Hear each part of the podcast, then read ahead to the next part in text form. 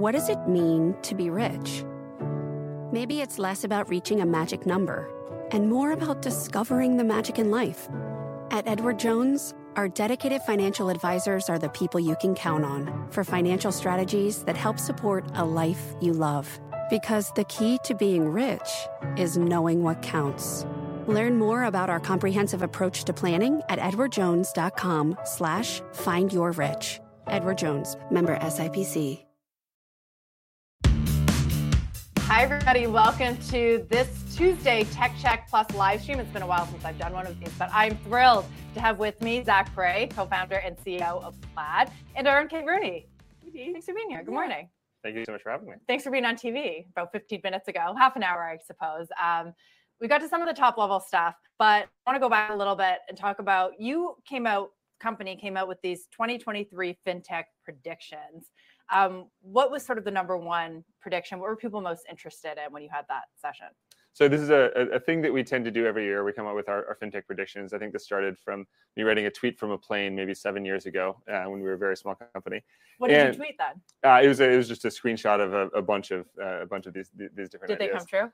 Um, you know, I think we were about 50-50 that year. I think uh, in, in in general we're probably 60-40. Um, uh, some of them were threads, by the way. I feel like you were a really thread, thread person on Twitter. It was, yes. It's a sc- screenshot essay in some yeah. sense. Um, yeah, so this year um, we predict the fintech's going to have a, a, banner year in many senses, but it's going to be very different um, than uh, what you might have said last year or the year before. Um, we've seen a shift in the way that the market is um, is growing, and you've obviously seen a pullback in venture funding into um, a lot of especially the later stage digital finance companies. Early stage is very healthy, but later stage, you've, you've seen less investment there. You've seen a pullback of some of the marketing budgets. That said, the fundamentals are still very, very strong about the market. Um, you're seeing consumers still really value um, uh, using digital financial products. Um, I said this earlier, but uh, 70% of consumers use a digital financial product on a week to week or a month to month basis. Um, and consumers don't want to go backwards. They, they, they don't want to go back to, to, to paper. Um, but what we're, we are also seeing is a huge shift towards um, many of the the large technology companies, the large banks, building digital financial products, and so you'll see a kind of a, a shift where um, much of the innovation is actually coming from the larger enterprises as opposed to the the, the smaller mm. startups. So um, we're excited. We think that the we build fundamental uh, kind of foundational infrastructure for for fintech, and we're excited that that's going to continue to push that's forward. It's interesting that you way. say that as a fintech, that you think it's going to be the traditional players or the larger fintech players. Uh, so I, I, I, think that a lot of this year you're going to see a bunch of building, a bunch of announcements coming from the big banks uh, and, and medium banks and some of those points as well. Uh, and the large technology companies. I think that's going to move a little faster, frankly, hmm. than, than, the other parts of the market. I wonder too, uh, with that 80% stat about consumers using sort of digital finance, do you guys have a sense of how much of that is a bank, a tech company, Apple Pay, Google Pay, versus you know a Venmo of the world, and has that shifted at all? In the past couple of years. What have you seen in terms of trends there? Yeah, so we, we run this survey each year. Uh, I call the, the, the FinTech Trend Survey, and we do this in partnership with the Harris Poll. And um, this is our attempt to, to really understand what consumers are saying, what they're thinking, what they're wanting. Um, some of the, the consistent things that come out of it are um, consumers deeply value simplicity and they value safety. Um, uh, they value uh, being able to do things easily in their financial lives, and they, of course, value that that that their money is secure, that the products that they're using are secure, and take care of them from a privacy perspective. Um, these are things that we deeply value at Plaid um, as well. And so when we start to look at what the, the consumers are actually using, um, it's a mixture. Um, some of them are using neobanks, some of them are using uh, digital banking experiences, but many of them are, are, trying things like budgeting tools for the first time. This year, actually, and, and over the past few months especially, we've seen a, a large uh, resurgence of growth in uh, any tools that help consumers manage their budgets, spend less, understand how they're spending, and have a better picture into their financial life. And so that's a trend we expect to continue this year. Is that an inflation impact? Are you seeing any different consumer behavior in terms of savings or maybe less investing? I wonder what impact inflation has had and what do you expect to go forward? Well, I think I think the bigger trend is actually economic uncertainty uh, and pressure coming on consumer incomes or some questions coming about consumer income. So as consumers are more nervous about what their income is going to look like in six or 12 months, they're being prudent with their spend now. Um, so you see applications uh, like Truebill, which is which is now called Rocket Money. Um, uh, they're building tools to help consumers um, manage the, the, bills that are coming in, uh, manage their money, um, and you've seen them uh, just continue to grow in a really exciting way. Um, I expect that applications like that are going to continue. I'm so fascinated by this sort of broader prediction that you think it's the institutions and big tech that are going to drive innovation going forward. I mean, isn't fintech supposed to be displacing these companies and doing it better? Isn't it kind of a backlash that JP Morgan Chase savings account offers you 0.001 APY still today? So is that good for the consumer? That it's the big companies, the legacy companies that you think are going to be the ones innovating because those are the ones that have typically underserved the underbanked and led to this explosion of fintech. Well, um, maybe I should clarify my statement okay. there. Um, I think the banks, uh, many of the big banks and the large technology companies are going to be the ones driving a lot of the innovation over the next year. Okay. Um, that's not forever. Okay. Um, and the, the reason I say this is um, you look at those that have the biggest budgets and that can benefit the most from, from, from making a shift to digital. Um, every company is talking about how to cut costs, how to manage their, their prudently. Um, and when you look at many of the larger companies, they're the ones that actually have the most opportunity from going digital. Um, so putting in place digital technologies that will bring down their their spend, bring down their cost to serve their consumers um, this year, and then as things start to tick up, as things start to grow next year, they'll be able to benefit from that. well, that. That's the key, right? That's the scale, and they have the money in this tougher macro environment where investors are putting greater emphasis on profitability. But again, is that good for the consumer, right? Kate, like we spent a lot of time talking about this, how um, banks started the overdraft fees that burned a lot of young consumers when they were starting. So, does scale and sort of cash right now equal more innovation, at least in the short term? I understand what you're saying. So, I think more opportunities, more products for consumers are a great thing. Um, as consumers have more choice, um, they're going to be able to live better financial lives. You know, I, I actually I grew up in a very small town. There was bank in our town, um, and my, my parents were able to get uh, some accounts from that bank, but they weren't able to get all their accounts from that bank, so they had to travel a long way. Having access to digital financial products would have been great for my parents. They would have had uh, kind of better tools and services that were available to them. And I think that that's consistent. Um, but one thing I will say is it's not as if early stage startup innovation is is not happening. Uh, it is. We've grown our customer base by double digit percentage points here uh, over the past year. And um, as we look at the early stage, we are seeing a lot of innovation, a lot of new ideas coming out there. Um, but when you think about the usage from consumers, um, it's not as much coming from a kind of expansion of growth stage companies right now. It's coming from some of the larger companies that are are having the budgets and are having the existing user bases that they can distribute their new products into. I wonder, speaking of banks, a lot of the smaller community banks have been sort of providing banking as a service or BaaS, as some are starting to call it, instead of SaaS. Is that going to continue? Do you think some of these small regional banks will keep partnering with fintechs or will it become some of the bigger wall street banks? Or will the fintechs decide like sofi did to either go out and buy their own community bank and get a bank charter? Are you starting to see more fintechs wanting to become actually a regulated bank? Um, i think the answer to that is yes yes and yes. Uh, so yes i suspect that we'll continue to see community banks small and medium sized banks um, that are partnering with fintech to help them build the infrastructure. I suspect that we'll see some of the larger banks jump in and actually start to partner with fintech because that is a great revenue opportunity, a growth opportunity. Um, and yet, I expect some of the, the, the fintechs as best they can to apply for for these bank charters. We have seen a shift in the regulatory environment, though. Um, we're seeing the regulators put much more scrutiny on the, the partnership programs between fintechs and banks. And you know, in short term, that certainly causes questions, causes slowdowns in some areas. But in the long term, I think that's a really good thing. I think it's great that we're getting more regulatory clarity on how banks can partner with fintechs. Um, and we're actually seeing um, a couple interesting areas uh, really emerge. So the banks are putting, or the regulators are putting a big focus on know your customer uh, products, uh, sorry, know your customer uh, uh, kind of rules. Uh, ensuring that the banks and the fintechs themselves are deeply going in and ver- verifying the identities. Um, that's a trend I suspect to continue. So more regulatory scrutiny, I expect. What about for you guys? So as the middleman and having this sort of API, I know data protection, consumer protection is a big, a big, big focus, especially for bank regulators. I wonder what that looks like as different fintechs get into this and sort of your take on if it's a, what the the right amount of is on know your customer laws on consumer protection while still allowing innovation yeah that's that's a good question so for us at plaid we deeply believe that um, consumers need to have uh, access to their data, but they need to have it in a secure manner and they need to have the proper privacy protections in place. Um, and that's been foundational to how we've built our company and how, how we've tried to encourage the ecosystem. I think greater regulatory um, involvement, greater regulatory questions, um, that's generally a good thing, generally positive for consumers, is protectionary for, for, for consumers. Um, however, um, we have to ensure that there's technology to meet the growing regulatory demands. So for us, actually, uh, last year we made a big investment in identity verification. We built an identity verification uh, product. Um, uh, and that's grown really, really well within within our customer base. The second area is risk and fraud protection tools.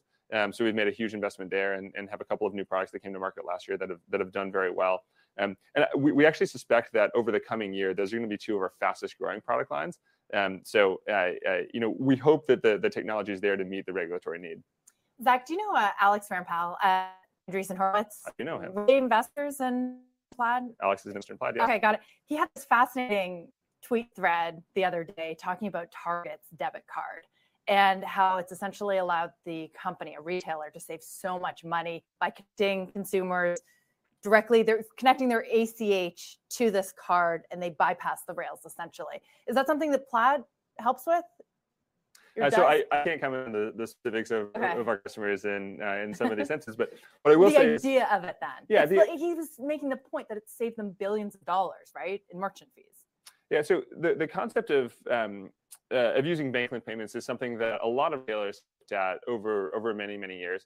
Um, but if I'm honest, we're still very early in the use of bank link payments for retail. Um, uh, we see bank linked transfers um, existing in many other parts of uh, of, of, of, of commerce, um, but in, in retail, it's it's not happening as much. Um, the Target Red Card is a fascinating uh, Yeah. case study, and for anyone that hasn't uh, researched it, I, I strongly recommend you go go do a bit of reading Or read that it. Um, tweet thread from Alex or- He does a good summary. or read the tweet thread certainly.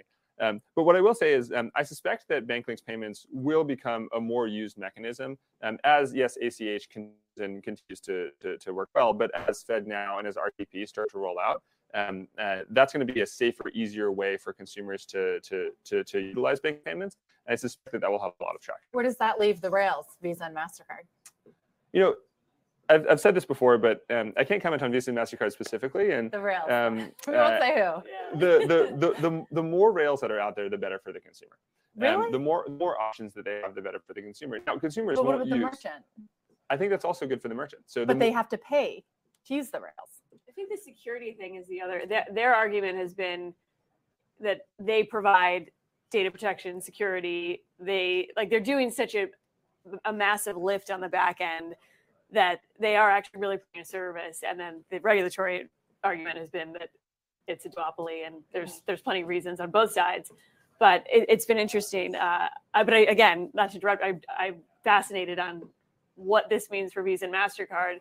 If you can just bypass that, corre- connect directly to your bank account, and if that erodes And fees. You're now the one that's making it secure, hopefully, you know, to not use them. So it just feels like there's this conflict playing out, maybe. so what I'll say is um, broadly, we think that um, more more ways to move money, more ways to fund accounts, more more, more ways to move your money around is a good thing for consumers. Um, whether that's on uh, kind of a traditional credit or debit card rail, whether that's a direct bank linked uh, payment, um, whether that's using uh, a wallet or, or, or whether that's using maybe FedNow or RTP, these these new mechanisms that are, that are that are continuing to roll out, we think that's a great thing. Consumers should have optionality in how they want to move money around. Some consumers are willing to pay more um, in order to move money faster. Some merchants are willing to pay more in order to move money faster. Some consumers or, or merchants are willing to wait a little longer and for a little cheaper. And I think the options are great. Well, there's options, but I have to say, as a Canadian trying to move my money from Canada to the US, it has gotten no better over the last, you know, six years that I've been living here in the US. and Bitcoin is Exactly. That was the promise of crypto. And there's more options, but it feels like I don't need more options. I need a better way. And certainly the underbanks need a better, Yeah. cheaper way, faster way to do so.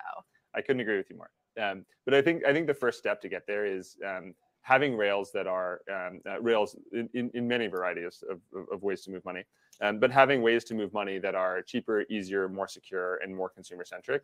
Um, that's that's where we play. That's where Plaid thinks about it. Um, can we build the foundational tools? Then on top of that, we'll have applications that'll start to merge um, that will start to utilize that and, and solve these problems. So, for example, uh, Wise is, is is a customer of Plaid, and uh, they're very focused on making uh, inter- international transfers. Uh, It still costs money Um, it does cost money. It's and not still perfect, takes time, two, um, two or course- three days. Of course, there's always opportunity to better, but we think that by continuing to improve the infrastructure, then we will see the application layer sit on top of it and, and hopefully drive more value to you. I wonder. You're talking about real-time payments. There's open banking in Europe. The the expectation when there was talk of bringing that over to the U.S. was that this would really disrupt Plaid and get rid of the need to have that middleman. If you've got as a consumer access to your data, it's a lot easier to take your banking data, connect it to whatever other app You guys have said the opposite and said, no, no, no we still play a role here. I wonder if you could explain Plaid's relevance going forward if Fed real-time payments, open banking come to the U.S. because you guys have really made that argument that no, we we still play a role. But can you sort of explain how that works? Because a lot of people have said no, this would this would get rid of the need to even have a Plaid. Absolutely. So um, in in the U.S., there are something like 10,000, 11,000, 12,000 financial institutions. Then you add on top of that all of the different permutations of those financial institutions and all of the digital financial products, and you have you know well more than 10,000 uh, uh, different types of entities. And every user of every one of those types of applications, they want to use every other one of those applications. They, they want to use fintech. Um, and so uh, the role that we play is integrating uh, with all those applications, making it such that a consumer, if they want to sign up for a new financial product, they can use whatever financial product they have um, uh, to do so. Now, that's a lot of complexity, and I don't think that complexity is going away. When we look at um, uh, what open banking has done in Europe, or uh, what kind of Dodd Frank and the, the, implementation of the kind of open banking provisions or open finance provisions of Dodd Frank uh, will bring to the US, it's clarity and consistency. Um, so the way to integrate with the bank, the way that a bank serves data, the way that um, a, a, bank gives gives consumers access to their funds and their data um, is completely inconsistent in the U.S. Um, uh, some banks will do it in one way, some banks will do it in the other way. We build infrastructure, help mm. banks in the third way and a fourth way, um, and and the complexity there is very high. Over time, we hope that the open banking rules will make the complexity more straightforward, and they'll give the consumers additional confidence um, that if they want to use a certain type of product, that it's going to work really, really well for mm-hmm. them and that's been the promise, right? Reducing that friction. Zach, well, we just have a few minutes left. I just want to touch on, you know, it was only a few years ago that Visa made that acquisition. Um, it was shot down by the regulators. How do you feel almost two years on from that? And what's your appetite for deals right now, whether Plaid is the target or doing some yourself in this moment where it feels like a lot of consolidation is needed? So I feel uh, incredibly fortunate in the situation that we ended up in. Um, uh, obviously, history of uh, we we had a visa deal. We then uh, did a big fundraising round after that. Um, and the reason we chose to go in that direction at, at, the end of the day was that we just we felt that there was so much opportunity out there, and, and the market, even through COVID, had fundamentally shifted for for digital finance. Um, and that's something I still very deeply believe. So um, when I look ahead to the next two, three, four years, um, predict the next 12 months is going to be it's going to be a different one uh, than, than, than most technologies have been most technology companies have been used to um, and it's going to be an exciting one in a lot of senses as well but then as we start to think about recovery in 2024 2025 um, fintech just as a market is poised to have a great set of growth years so that's really what we're laser focused on. so you're looking for an ipo eventually at some point. That's not the immediate focus right now. But, but I mean, but I mean, versus did it sort of solidify your desire to be a standalone company, or do you still think about what it would be like to be one of these big institutions that you say they have the money and the scope to really um, innovate over the next year at least? Um, well, I think I think at this point we're, we're most likely on the path towards an IPO, and that's that's that's a, an end state that we are. I, guess I should say an interim state or a milestone um, that we're very excited for at some point. But it's not the immediate focus right now. Right now, we're, we're just laser focused yeah. on supporting our customers through this period of uncertainty um, and helping them continue to grow.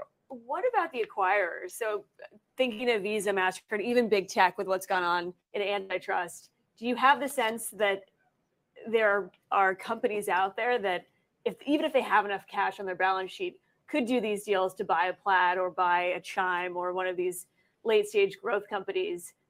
Based on your experience with the DOJ and everything that happened with Visa, do you expect that that's even a possibility at this point? Uh, you know, I've I, have learned that uh, me pontificating on uh, M and A, and certainly me pontificating on uh, antitrust regulation, uh, I, I, don't have the best uh, the best guesses on front.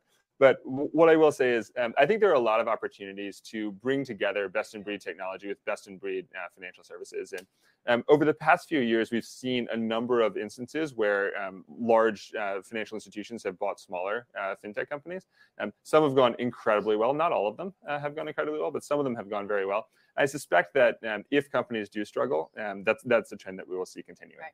I think we have to leave it there because we're out of time. But thank you so much for joining us on the show and now in the live stream. And thank you to those that were watching. As always, Kate Rooney, Thanks, partner here. Yeah. Um, so we'll end this and hope you come back soon. Thank you so much. And we'll do like a checklist maybe at the end of the year. I want to know what you got wrong. So we'll check back in 2024. yeah, exactly. Like, what worked and what didn't. And, and I'd it. like to see that list, the original list. It'd be interesting to see what six or seven years on. Yeah. Happened, well. I'll, I'll, find it and send it to you. Thank you for having me. That'd be great. Thank you so much.